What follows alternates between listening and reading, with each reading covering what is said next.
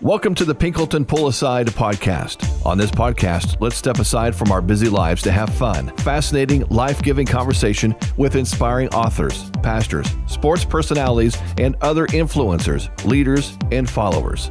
Sit back, grab some coffee, or head down the road, and let's get the good and gold from today's guest. Here's Jeff Pinkleton, Executive Director of the Gathering of the Miami Valley, where their mission is to connect men to men and men to God. Welcome today, friends, to the Pinkleton Pull Aside podcast. We uh, like to be on here, and a, a Pinkleton Pull Aside from my youth ministry days was a time of great encouragement, people being together. And then when someone would see me peel off to the side with someone, that usually meant a challenge or a little bit stronger exhortation was coming. So, in this podcast, we want to encourage, we want to build up, we want to resource, we want to speak life, and we want to talk through challenges and uh, see where God's working. So today I'm extremely blessed. We have Dave Pasch with us. The listings and the titles of who all he is and what all goes with his name would take a long time to explain, but most folks would recognize the name, recognize the face with ESPN doing college basketball, college football, the NBA, and he does the NFL locally in the Phoenix, Arizona area, working with the Arizona Cardinals. And he's been a part of some very interesting moments tied to COVID, a great play in a Cardinals game this year, and many other opportunities. So, Dave, welcome. Great to have you with us today. Oh, it's my pleasure, Jeff. Thanks for having me on. Well, first off, the thing that really stands out, there's many things I guess I could say, but when I went through and looked at some of your on air partners over the years, wow. I mean, obviously, a lot of people know Bill Walton. I mean, Bill Walton, you just say the name, you leave it there, and you guys have had some great moments together over the years. I think at every Pac 12 arena, You've had, you know, some other people. I noticed uh, I'd forgotten about like Jon Barry, and there were numerous other people. You know, you've worked a little bit, I think, with Vitale, with Raftery, just in college basketball. You've dealt with a lot of people. But thinking about the Super Bowl just ended, do you ever feel like your head is just swimming in those two sports, and then throw college basketball in? I deal with daily stuff just working on a ministry and being a dad and a husband, but just in the sports world alone, you have to feel like your head is swimming in it sometimes. No question. Yeah, I'm kind of used to it by now with all the sports colliding at once, but uh, you know, certainly it's been a little bit easier without the travel. I do miss that part of it, uh, in part. Um, you know, not the not the craziness, but I'm you know doing several games a week, and you know, usually I'm bouncing from one city to another, and sometimes back and forth. So the difference is, you know, having everything here at home, which is kind of what we're doing right now till we get through this. Uh, at least that's, you know, the plan for now. Uh, has been a little bit different, um, but you know, the prep's the same. Uh, the amount of time you have to spend on, you know, covering the league and thinking about what's going on outside of just your game doesn't change. So yeah, it's uh, it's a challenge to try to keep it all together. I still haven't mastered it, but I'm trying. And so, Dave, that's fair to say. So you're not traveling for any of the leagues, college pro. You're you're not traveling at all. You're doing every game from home right now. Uh, not every game, but the majority. The majority is from home. About two thirds to three quarters of my college football was home. All the Cardinal games we we didn't do from my house. We did from the stadium, even the road games, uh, and then uh, pretty much all the college basketballs from home. And I'd say the majority of the NBA, at least for now, is uh, is from my house. Do you have many moments where you wake up and you get confused on, oh, I thought this game was at home. I actually have to hit the airport, or vice versa? Or are you so? Nah, no, it's again most of it's from home, so I pretty much know what to expect. What's that experience like when you were doing the Cardinals games and you you had what was the play again where Kyler Murray had that play late in the game? This was that the Rams or the Seahawks or which game was that? Uh, that was Buffalo, the, the Hail Mary. Oh, yeah, yeah, it was against Buffalo. That one was actually a home game, so it was you know calling it uh, like you normally would but it was weird to call you know road games off of a big monitor and you know the 49ers moved uh, to arizona late yeah. in the year so there were a couple times well one in particular uh, where you know we're calling a cardinal game and meanwhile the 49ers are playing in the stadium so that was uh, that was certainly an unusual experience that had to be quite a task i can't imagine that i mean a distraction there would have to be significant is that not fair to say yeah, I mean the, the way we are set up was, uh, you know, your back is to the field based on where the monitors are to call the Cardinal game. So we had the windows closed, but you could still hear every now and then the PA announcer and the music playing. So that part of it was was unusual. uh, I think you know by that time I had been so used to the strangeness of of everything that's happened with COVID and how it's impacted the broadcast experience. So it wasn't a complete shock. It just the optics were so odd to have a you know to have another game going on while you're sitting there calling your game. Yeah, I can't imagine. Well, Dave, tell us, you know, I mentioned you've worked with a lot of people. Again, Doris Burke, Bill Walton, Trevor Matich, Jon Barry. Around these parts, Urban Meyer, that's a big deal name in Ohio. Mark Jackson, Jeff Van Gundy, Dick Vitale, Bill Raftery, Juan, Ron Wolfley. Pick out, like, say, three of those. We got to hear about Walton. Maybe something. Did you work with Urban for, was it one year or two years? Just the one year he was out in 2011 in between the Florida and the Ohio State jobs. Yeah, that was the year that I worked with Urban. So maybe talk about, say, Urban Bill and maybe somebody else and give us a quick little nugget of maybe something that, that we don't see or we don't know about that we wouldn't find Googling on or on awfulannouncing.com or sure. something like that about, you know, three of those people. Well, I mean, you mentioned Urban. I'll, I can, I can start with him. I mean, Urban and I are still pretty good friends and talk often. And, you know, Urban and I, when we were together, Chris Spielman was with us as well. You know, we did Bible study every week together. Uh, a lot of my conversations with with Urban were conversations about you know things other than football and broadcasting, and I think that's one of the reasons we we bonded and stayed you know friends was because of our our our background spiritually and and some of the conversations you know that uh, I think uh, that we enjoyed were you know challenging each other and, and kind of going deep into uh, you know some things that are you know theological and historical uh, that you know were you know something that you know maybe you wouldn't normally have in a just a traditional Bible study. So um, you know I've got great respect for him and what he's accomplished, and I really enjoyed my time together. You know it was it was interesting to to you know to work with him. I'd covered him a little bit at Florida, but didn't really know him, and then to work with him for that year, and then you know to cover him when he was at Ohio State. You know you see you know, when you work with somebody, you get to become pretty friendly with them and you're around them and you're traveling with them every week. And then when you're covering them, you, you, you know, you see how they are as a coach and, uh, you know, his, his ability to build a culture and to get to players to buy in and how he manages a staff. I mean, it's pretty, pretty remarkable. You can see why he's so successful. I'll pick two others. I mean, you mentioned Bill Walton, obviously Bill, you know, it's been, you know nine years now working with Bill in college. My first experience with Bill was on the NBA in 2006, and you know I, I knew because growing up I watched him on NBC and kind of his back and forth with Snapper Jones, oh, so I knew that you know he was unique and his style was different, but I really didn't know what I was getting into. So I just kind of let him do his thing. And, uh, you know, Mike Tirico, who is a mentor and somebody that, uh, you know, I look up to in our business, he, um, he, he called me and said, Hey, you, you got to stop Bill. You got to stop him. It's your job, you know, to redirect and get him to refocus on what's going on in the game. Did Tirico realize what he was asking there of you? Well, he was working with Bill. I was kind of the fill in at that time in 2006. He was working with Bill on NBA. So, you know, he knew. And, and Mike, I think one of the best qualities of Mike as a broadcaster is his ability to get the best out of his analyst and to work with his analyst. I mean, you look at him and Gruden were such a great booth together. So I, you know, I understood what he was saying. You, you know, as play by play announcer, your job is to kind of manage the moment and know when to jump in and when to let things go. And so I, I, I took that advice, kind of filed it away. And then when, you know, Bill and I started working together for college basketball, you know, I, it, it kind of became part, it wasn't really intended, but it kind of became part of the shtick. And I think what people liked, some people hated it, but uh, I think you're probably either or, you either really like it or you hate it. But, uh, you know, it's kind of become part of, hey, let's get back to the game while Bill's kind of doing his thing elsewhere. And then the other person, I mean, look, I, I could, you know, say something about everybody that's that you mentioned there. You know, Doris, I've known Doris for 25 years.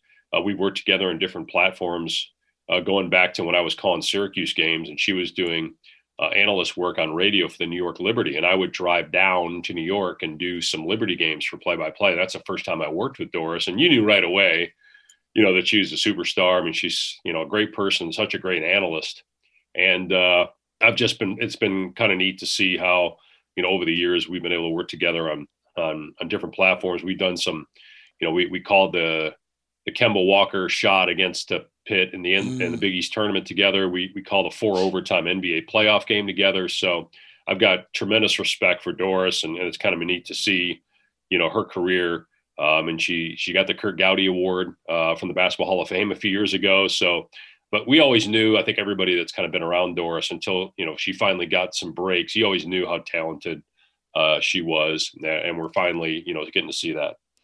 So, Dave, I like what you said about your job, and you were talking about Tirico and how much you respect him as a mentor. When you look at your job and what your job is to catch the moment you said, and also to set this other person up as an analyst and bring out the best in them, if you will.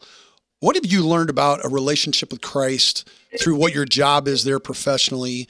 And then what have you taken, you know, from your job and said, okay, I'm going to apply that in my relationship with Christ, kind of going both ways with that?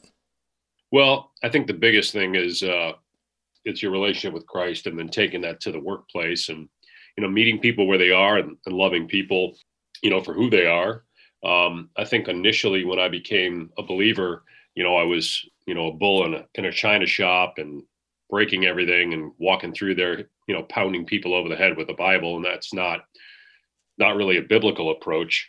So I look back and think, oh boy, early on, I, I'd have changed some things in terms of how I, you know, dealt with people.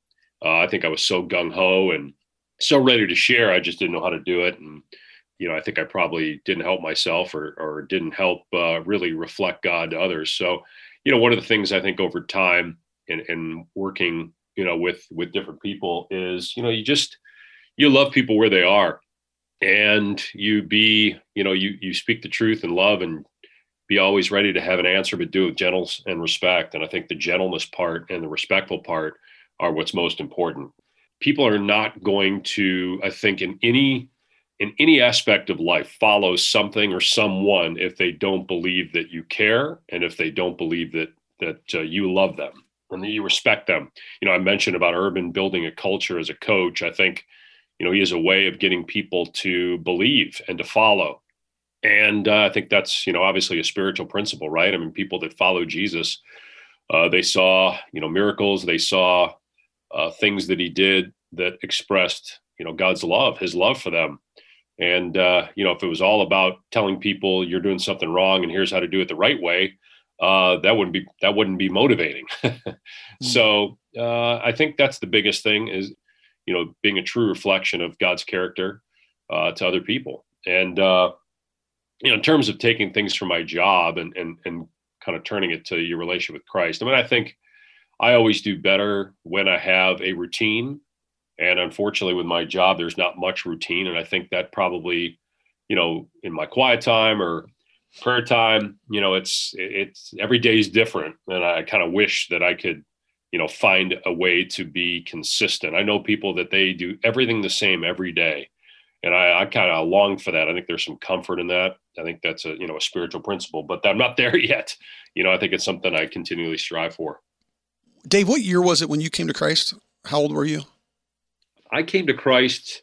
Um, well, I think I became interested probably when I was about 23, and then it wasn't until I was 27 or 28 when I really committed. And then when we moved to Arizona, I was 29 and got baptized here. So it's been a you know it's been almost 20 years, or right around 20 years. So you were already married? Did you have kids yet? Yes. Yep. We had uh, two children at that point. Yep. And what were their ages at the time?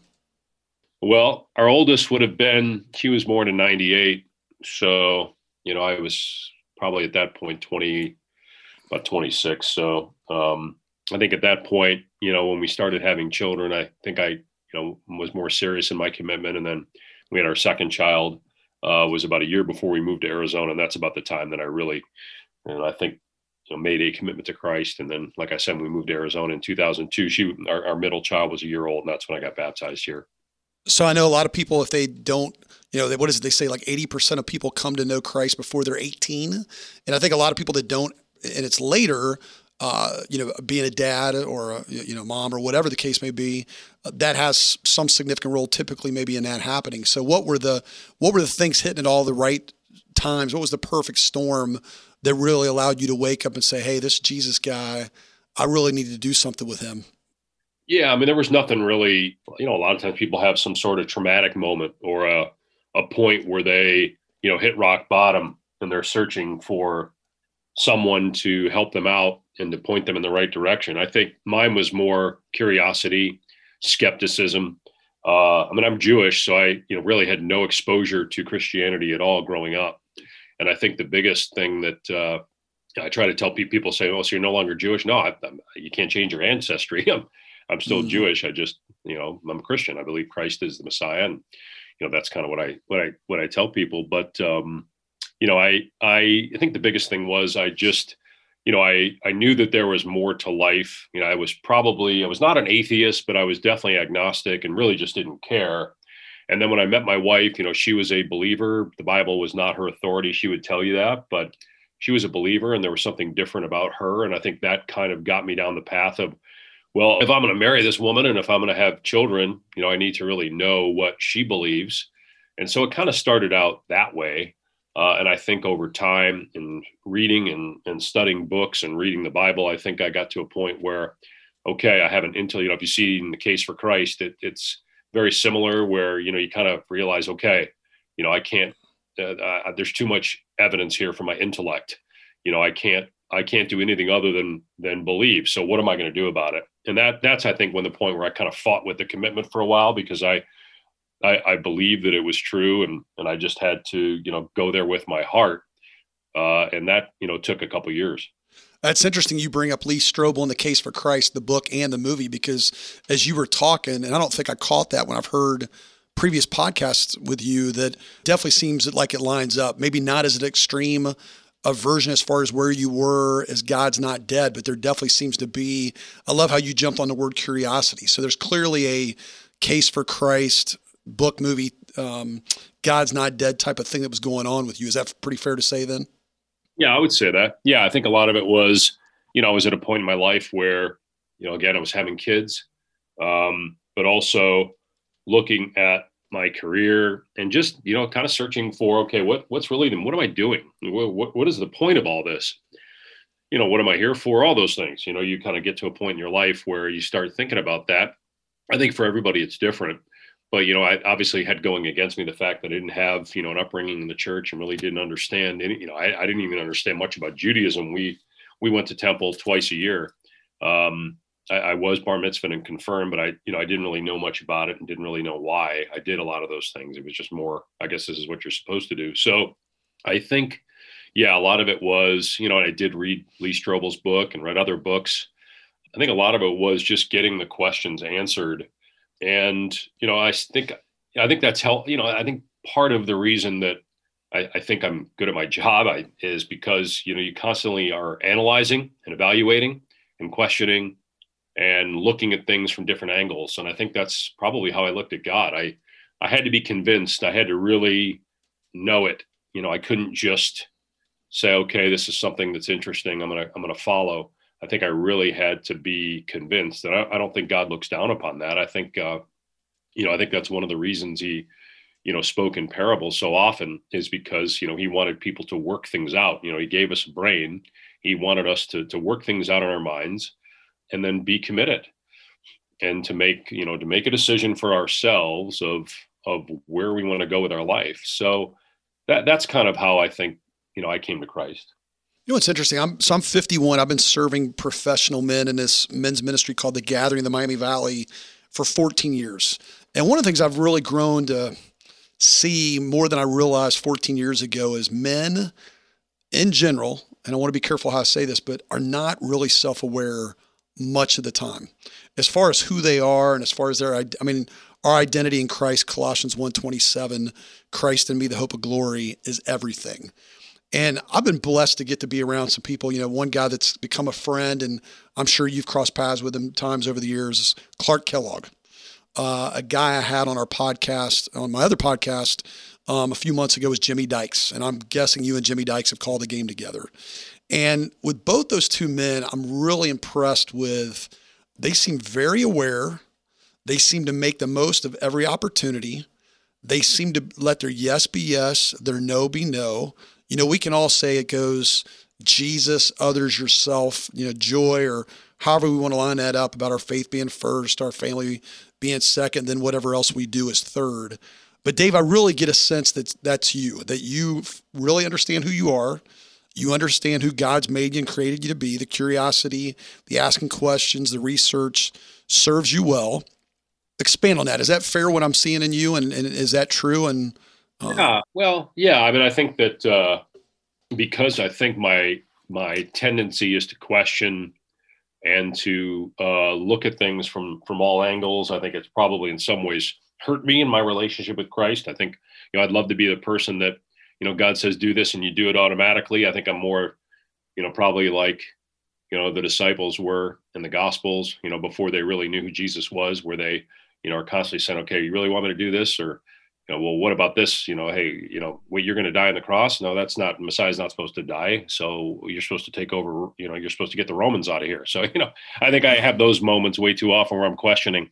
Um, and I know Jimmy very well. Worked with Jimmy for a long time, off and on, and I, and I know Clark as well. Not as well as I know Jimmy, but yeah, I, I have great respect for both men. I think you know the times I've been around Jimmy. I mean, Jimmy's pretty much the same every day um, Jimmy's pretty consistent in his walk. I, I, I don't think I am. I think I may I, I, think I'm comfortable with who I am and who God made me, but I also think I'm a very inconsistent mm. person. Mm-hmm. I'd love to be consistent, but I think I you know my emotions and you know I think I'm I'm more of a of a roller coaster in terms of you know the things I you know my my, my the wheels are constantly spinning in my head, and it's just being able to calm those down and being able to just be consistent. Like I said earlier about the routine, I think, you know, I'm kind of designed the way God designed me. I do okay with, okay, wait, this game, this night you're doing a game in, in Detroit and tomorrow you're doing a game in Eugene, Oregon. Here's how you got to get there. You got to fly to Portland. You got to drive two hours. You got to go to shoot around.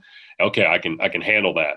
Um, it's the consistency that of okay here's your day and i think that's one of the reasons why you know doing a lot of games from home and knowing each day what each day is going to look like my body and my brain are not used to sure. you know? So i'm still kind of uh, kind of dealing with you know how to handle that the best way. And uh, you know my wife and i are not used to being around each other as much as we are right now and our personalities are very different. So it's you know managing that and, how's that going for the marriage? you know yeah i mean it's good but there's time there's days that aren't good you know? I'm not going to lie there's days where you know you're you're because your personalities clash and you're messing now with her routine and uh, you know, we're we're getting used to it. I mean, I've been home for such a long time for most, you know, for most of that period of time since you know COVID shut down the world mid March last year. I mean, a good percentage of the time I've been home.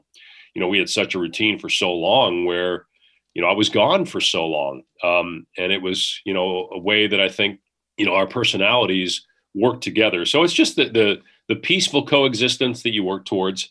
You know, when you're around each other more. That's all. So there's no phone calls from your wife going to ESPN saying, "Hey, uh, can you schedule Dave to not be at home tonight and send him to ah. uh, the Staples Center?" Yeah, there might be. there might be. No, I'm sure. I'm sure the times that I have traveled, though, I think it's um, not not saying she wants me out of the house, but I'm, I'm I'm sure there's a part of her that says, "Okay, that's good." You know, there, there's some there's some goodness to that. Yeah, my wife is amening that with me. Uh, somewhere not too terribly far from here. So, um, so, Dave, let me ask you. I, pr- I, really appreciate where you talk about the inconsistency and being a roller coaster. And it sounds like, in the midst of you saying that, you were really singing the praises of where you see a guy like Jimmy Dykes doing very well.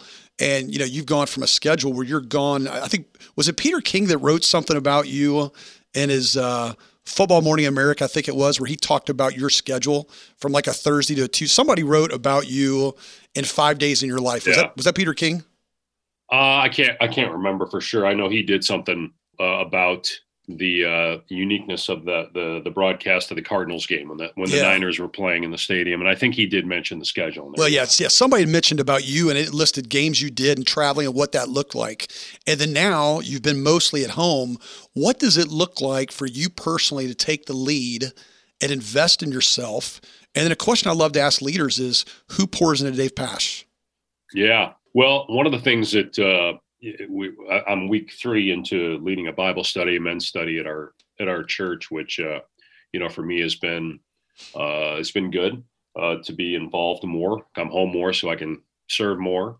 Uh, we started a uh, small group with some couples on Monday nights. My wife started, you know, she has, you know, for so long been not forced to stay at home because I think she, you know, it, it has admitted that she would you know she could find you know work if she really wanted to but i think now with me being home more being able to help out more she's she's working uh, at the church so she's uh you know finding something where you know she can really you know she's great with uh, teens and kids. I mean, she's kind of her personality is she's like a kid, so she gets to you know she was always doing that, but now she gets to do more of that, and she's really involved with the women's ministry. So um, it's been kind of neat to uh, to be able to serve her and allow her to do those things where I think before she could, but it would be just too much strain on her. Um, so I think uh, you know the people that are pouring into me are.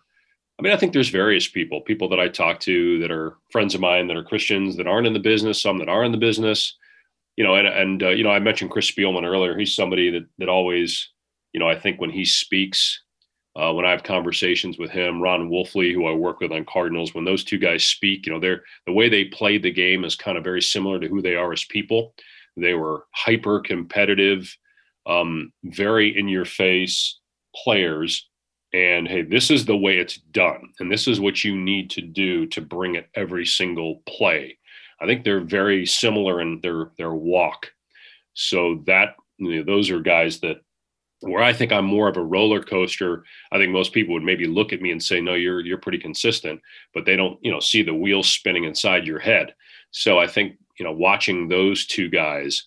You know, I mentioned Jimmy being consistent. You know, Chris and Wolf, they're very consistent, and I think again their intensity, their level of competitiveness and fire and like no this is you know this is how you're supposed to do things um, i think those are two men that that speak to me into my life so a lot of it's just kind of a natural god just put the right people around you you observed your curiosity leads that guides that you know it sounds like this covid season's been a really good season then for your family you know looping in more to the church and uh, you connecting there and serving and leading so it sounds like it's been a little bit more of a natural thing and it just kind of evolved into that versus you having to take too much of a bull by the horns and go for it type of deal. Is that fair to say?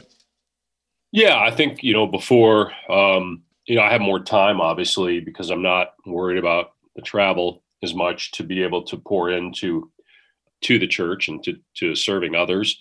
You know, I think too maybe this part of this is hey, you know, you weren't serving, you need to you need to serve. So here I'm going to I'm going to, you know, pump the brakes a little bit on your schedule and and you'll be able to to serve more. I mean, I'm working just as much, but again, it's so much easier when you're not, you know, going from city to city and the only place you're going is your desk. So sure. uh, I, I, do think that that's you know been a, a major positive through this is just you know hey you know I'm calling you to serve, and you know not that I wasn't involved in service. I think as a as a believer you're always involved in service in some way, shape, or form, but you know you're almost forced to because it's like okay there's no excuse. You know you can't there's no excuse. You're you, you need to do it. And so here are the opportunities. And you know i just got involved with the, just asked to be part of the, the teaching team at church which is great. You know I, I i love teaching but i think the type of teaching that um, i'm being asked to do is probably a little bit out of my comfort zone which is good i think we need to be out of our comfort zones at times so uh, uh you know I am sure there'll be parts of, of this experience that i'll look back and say we're not good. But I think you know a lot of things you see the blessings in them, and you know if you don't see them, God's gonna at some point say, look, you you need to see this, or you know he's gonna get you kicking and screaming to the point where you do see the you know the positives in it. So, so are you I, say, I definitely have. Are you saying you're going to be part of teaching as far as preaching on Sunday mornings? No, I won't be preaching, but uh, just just one of the things we do at our church. You know, the senior pastor uh, preaches, but you know, there's a teaching team that helps put together uh, ideas and brainstorming and the messages. So, you know, I think that uh, a, a, lot of this is just brainstorming, coming up with ideas, different ways to look at things. You know, I, I like the fact that it's not just one person, you know, coming up with the sermon. It's you know, hey, we have we have a group of other believers. We have pastors. We have people that are just laymen that are, you know, that that we feel can can help because uh, there's a lot of people from different walks of life that are part of the teaching team. This is again just all stuff that I'm finding out. But no, I'm not. I'm not preaching. I'm just just helping brainstorm ideas. Yeah, if you were if you were at my church, I think if I was a senior pastor, I'd be taking full advantage of that too. That's neat to hear. So, Dave, let me let me transition to a thing I want to call the rapid five. Five quick questions. First thing that comes to your mind when you hear this. So, what was your favorite childhood snack or cereal? Man, the first thing I think of is like, do you remember Frankenberry? Oh yeah, it was like Cocoa Berry, uh, Frankenberry, all that. Yeah, stuff. I can't remember Count Chocula. Yeah, yeah. I think that. I think that was my go-to, no okay. question. It, let me ask you this one: either Powerhouse Candy Bar or Whatchamacallit. Did you like either of those two? I don't remember the power. Watch call it. I definitely remember. I don't uh, remember the powerhouse, but watch call it. Oh yeah, I'm a, I was all in on those. I got you. I got you on some aids there. I guess if you didn't know the powerhouse, that was a great one. What book do you or would you most give to other people to invest in them? You can't say the Bible. Well, yeah, no. I mean, the case for Christ is a is probably a go to. You know, it's such a. I mean, there's just so many things. I think Lee Strobel just has a great way about him of reaching people. So that's probably a book that I've handed to people that, you know, once you build a relationship with somebody, as opposed to just like, hey, hey, here's a book, you need to read this. You know, people that you develop a relationship with, that's probably a book I've given to more than more than any other. I'll give you a little tip. If you go to maninthemirror.org, I'm friends with some guys on staff there. They always have a book thing going where you can buy like certain books, 48 copies for 99 bucks. And I've got several copies of The Case for Christ that I've given out. So that's that's a great book. So your family's on vacation. You're going from point A to point B. If you're anything like me, the number one stressor on vacation before you get to the destination is, oh my goodness, what is it going to be like stopping for lunch? And we got to be quick, and we're not taking it with us. And where do we go? And there hasn't been an exit for a while, blah, blah, blah, blah, blah. So all of a sudden you get to an exit and you got these three options In and Out Burger, Chick fil A, McDonald's. Where does Team Pasch go in that scenario? Oh, it's it's in and out. It's not. I, I haven't been to McDonald's probably in 30 years. So um, Chick Fil A is very, I, would say, rare. In and out would be the would definitely be the the one. There's that's a no brainer for me. Now I don't I don't know if this is. I don't want to cause any controversy. On another podcast I had on Andre Davis, who eight year NFL veteran, godly godly man, and he said to me, there's no question in that equation. It's Chick fil A. He said, In N Out Burger is highly overrated. Now, I, I, didn't know this about you at the time, Dave, but I took offense to him saying that. I said, I get the Chick fil A thing. Yeah. I like it. But I said, I've had In N Out a couple times, and I think it is the real deal. I live in Ohio, but I've been to Arizona, I've been to California and had it. I was blown away how much Andre Davis shut down In N Out Burger. Uh, it's not for everybody. There, there are people. He's not the only one. I've heard others say that they think it's overrated. So it's not not completely surprising. Okay. Number four for you would be anytime you've got the TV on, no matter what you're watching, no matter what you're doing, this movie comes on and you stop and you either watch it, whether it's 10 minutes left to go, an hour left to go at the beginning. What movie would that be? Probably The Godfather. Yeah, if that's on, I'm watching it. You know, it's funny. My pastor, one of our pastors, good friend of mine, on Sunday preached, and I bet half his sermon was on the Godfather. When we left church, we joked about he went so much. He's usually the pastor who speaks the shortest, and we said he probably went as long as he's ever gone. And we we all kind of joked it must have been because he got going about the Godfather. So I'll introduce you to my friend Ray, and he'll tell there you, more. Go. You guys can trade Godfather stories. And my favorite question I like to ask is, who is your first celebrity crush? Oh boy. I think I had a weird crush on Olivia Newton John. Wow. Uh, either that or Kelly Kapowski. I can't I can't remember the actress's name, but Kelly Kapowski from Saved by the Bell. It's probably probably those two. Now here's what's funny about both those answers. So obviously any guy, if you saw Grease, I mean that's a no brainer right right there with Olivia Newton John and the Let's Get Physical video, which is ultimate cheese. Um, and my wife and I have been really digging on Cobra Kai lately, which is a great show going back to the 80s and playing off Karate Kid 30 years later or whatever. But I was my wife and I or my daughter and I were watching an old episode the other day of Saved by the Bell. And I was reminded how back in those days, I was digging Jesse Spano, Elizabeth Berkley. But as she got older and did her thing, Tiffany Amber Thiessen, yeah, I, I didn't see it back in the Saved by the Bell days, but as she got older, she was better looking then. So Wow. This is the important stuff, Dave. We could talk about a lot of important things and following Jesus, and that's important. But some of these pop culture things, we've definitely got to hit on some of those. So let's go back to talk football for just a moment. So yeah. I love the impact and relationship you've had. And I didn't know this just hearing you talk about it, though. It's kind of neat with Spielman and Urban since they both have deep roots here in Ohio. Um, how, when you look at those two and where they are, you know, Spielman's been on a job, I think, his second year now with the Lions. And obviously, it's been a huge deal around here that Urban did not go to USC, but he did leave the broadcast booth and go to the Jaguars. Analyze and evaluate what you think their chances for success are, because obviously, those are both guys climbing huge hills with the Lions and the Jaguars. Well, they're they're different jobs. Obviously, I think first with Chris, you know, it's this is I think Chris is only about two months into this job. You know, he left it. Uh, I, I think the Lions. You know, it was a situation where I'm not sure, you know, Chris. I, I think it's a great position for him because the Lions needed somebody to unify that building, and Chris, that's kind of you know who Chris is. Chris brings people together, and he does it in a way where you, are accountable. You know, he holds people accountable.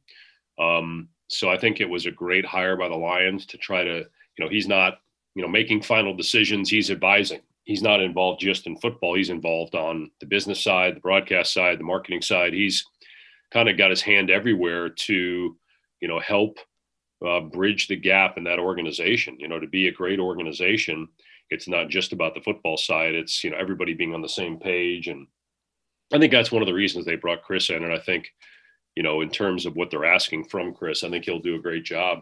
And I think Urban will have you know tremendous success in the NFL. You know, I think it became clear when I mean there have been so many people that have come after him and you know, I think uh, the college coaching thing, it, it, just became clear, I think, with two things how many coaches from college were getting NFL jobs that didn't have the success that he did. And I think the the grind of what, you know, it is to be a college coach compared to, you know, not that you don't obviously work hard in the NFL, but it's a different type of work. There's no recruiting. You're not, you know, constantly, you know, traveling to go watch kids or to, you know, follow up with kids and talk to their parents and all that. It's just different. I think he's ready for this. I really do. I I think it was a perfect storm. You know, I'm not I'm not sure he would have just taken an NFL job unless you know it was a situation like Jacksonville where you've got you know control, uh, you've got a lot of cap space, you've got the number one pick. So I, I think you know it just worked out for him where everything kind of came together because. I I could I could have seen him you know continuing to do the broadcast thing. So, but I think he'll be great. Uh, again, not surprised that uh, he took the job. Not surprised that he went to the NFL. I, I do think he'll have a lot of success. So let me ask you follow up real quick to that with Urban. So obviously he was doing a great job, and Fox seemed to really be building their big Saturday or whatever they called it around him, even probably at the expense a little bit of Brady Quinn and and Matt Leinart and Reggie Bush. Um, I read where Urban had taken some time and sp- really spent some time with Jimmy Johnson and kind of talked to him and travel, you know, whatever. I think he went down there and with his son and spent some time with uh, Jimmy prior to this. Do you think he still takes that job if, if Trevor Lawrence was not on the draft board? I don't know. It's a good question. Yeah, I, I don't know.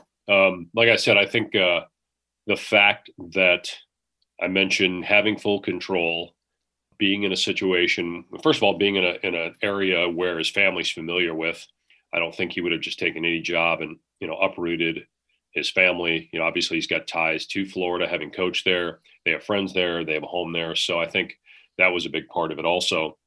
Uh, but I'm sure when you have the number one pick and you have a player like Trevor Lawrence, I mean, I'm assuming that's who he's going to take. I don't know. I haven't asked, but just you know, looking at how talented Trevor is compared to the rest of the people in that draft, I mean, I'd be shocked if he wasn't the first pick. But I don't know. It's a good question. I, I think there were just too many factors.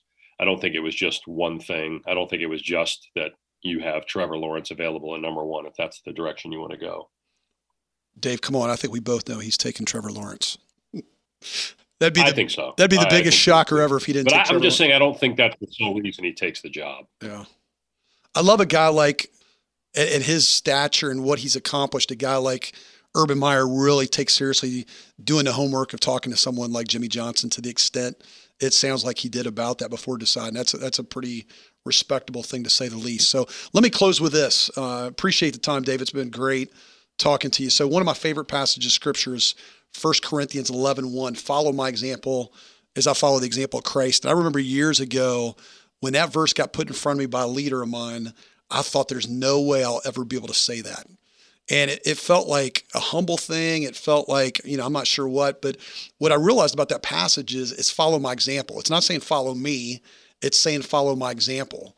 And, you know, I see a real steadiness, a real commitment to growth, uh, not taking yourself too seriously kind of thing. Where would be areas where you would tell, you know, whether it's your kids, people you work with, you know, folks at your church, where would you say, no, I can humbly and confidently say, follow my example as I follow the example of Christ? That's a great question. It's funny because you, you right, you think of that verse and you think of all the ways you fail and, and how you don't measure up, but that's not what, you know, really that that's about. It's about the power of God working in you to lead others to Him. And so, what are the areas I think that you excel or the gifts that God's given you. And I think it's in your relationships and how you deal with people. I think so much of it is, you know, how you handle yourself in adversity. Are you reflecting God in the workplace? Are you reflecting God in your home and how you speak to your wife, your children, people you work with? I, I think that's the biggest thing is you're going to make mistakes. You're you're not going to do things perfectly, and that's not what that passage is teaching, right? It's not about doing things perfectly. It's about leading and setting an example. And I think it's all about how you handle your relationships, meeting people where they are.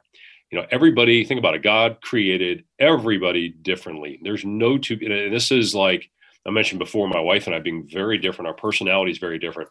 And it's so easy to look at somebody and you you evaluate them and, and look at them through your own viewpoint of how you see yourself or your strengths or your weaknesses. And I think it's learning how to see people and embrace people for where they are, for who they are, for who God made them to be, and realizing that you know everybody is created with different talents and gifts to to glorify God. That's that's a way God is glorified. And when people just, you know, p- people that are incredible singers, mm. um, that's a gift God gave them. Mm. Use it. You know, use it. God gave you that gift. Use it. And uh, I, I think again, it's just meeting people where they are, and and you could still be a Christian, and and uh, in fact, you you are commanded to be with people that don't see things the way you do and love them, even though they may disagree with you, even though they may hate you for it. Um, and so that's that's I think the biggest thing that I try to think about when it comes to leadership is building relationships with people, meeting people where they are, even if they completely disagree with you or hate you.